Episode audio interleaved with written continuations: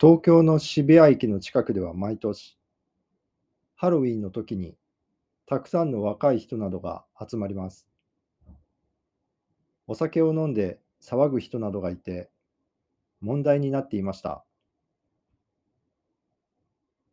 渋谷区は今年は10月28日から4日間、夜から朝まで渋谷駅の周りの道や公園などでお酒を飲むことを禁止すると言いました。駅の前や人が多い道には街のルールを守るように伝える言葉がよく見えるように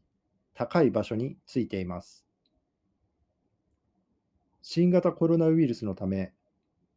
日本に旅行に来る外国人は少なくなっていました。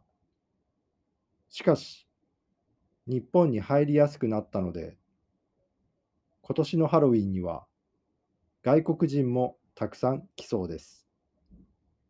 渋谷区はルールを知らせるために英語のポスターも駅に貼る予定です。